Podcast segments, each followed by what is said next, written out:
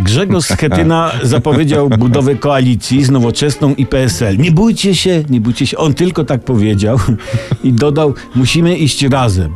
To idź razem, odpowiedziały Nowoczesna i PSL. No ale przewodniczący PO ostrzegł, ludzie nie wybaczą nam, jeśli oddamy Polskę PiSowi na następne cztery lata. A ja tam PO wybaczę. Ja tam wszystkim wybaczam. Nawet PiSowi wybaczę, jeśli odda Polskę na następne 4 lata PO. I Grzegorz Schetyna podkreślił jeszcze, że obecnie najważniejszym zadaniem opozycji jest wspólne, cytuję, budowanie oporu. Opór buduje się poprzez zwiększanie napięcia, wtedy natężenie oporu wzrasta, aż się przepali żarówka pisowskiej nocy. Ale ciężko jednak uciec, no ale warto próbować.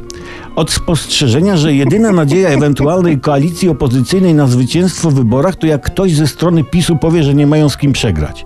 I że PO wygra, e, że PiS przegra wtedy, jak przejedzie na skrzyżowaniu pijaną zakonnicę w ciąży nies- niosącą puste wiadra z czarnym kotem na ramieniu.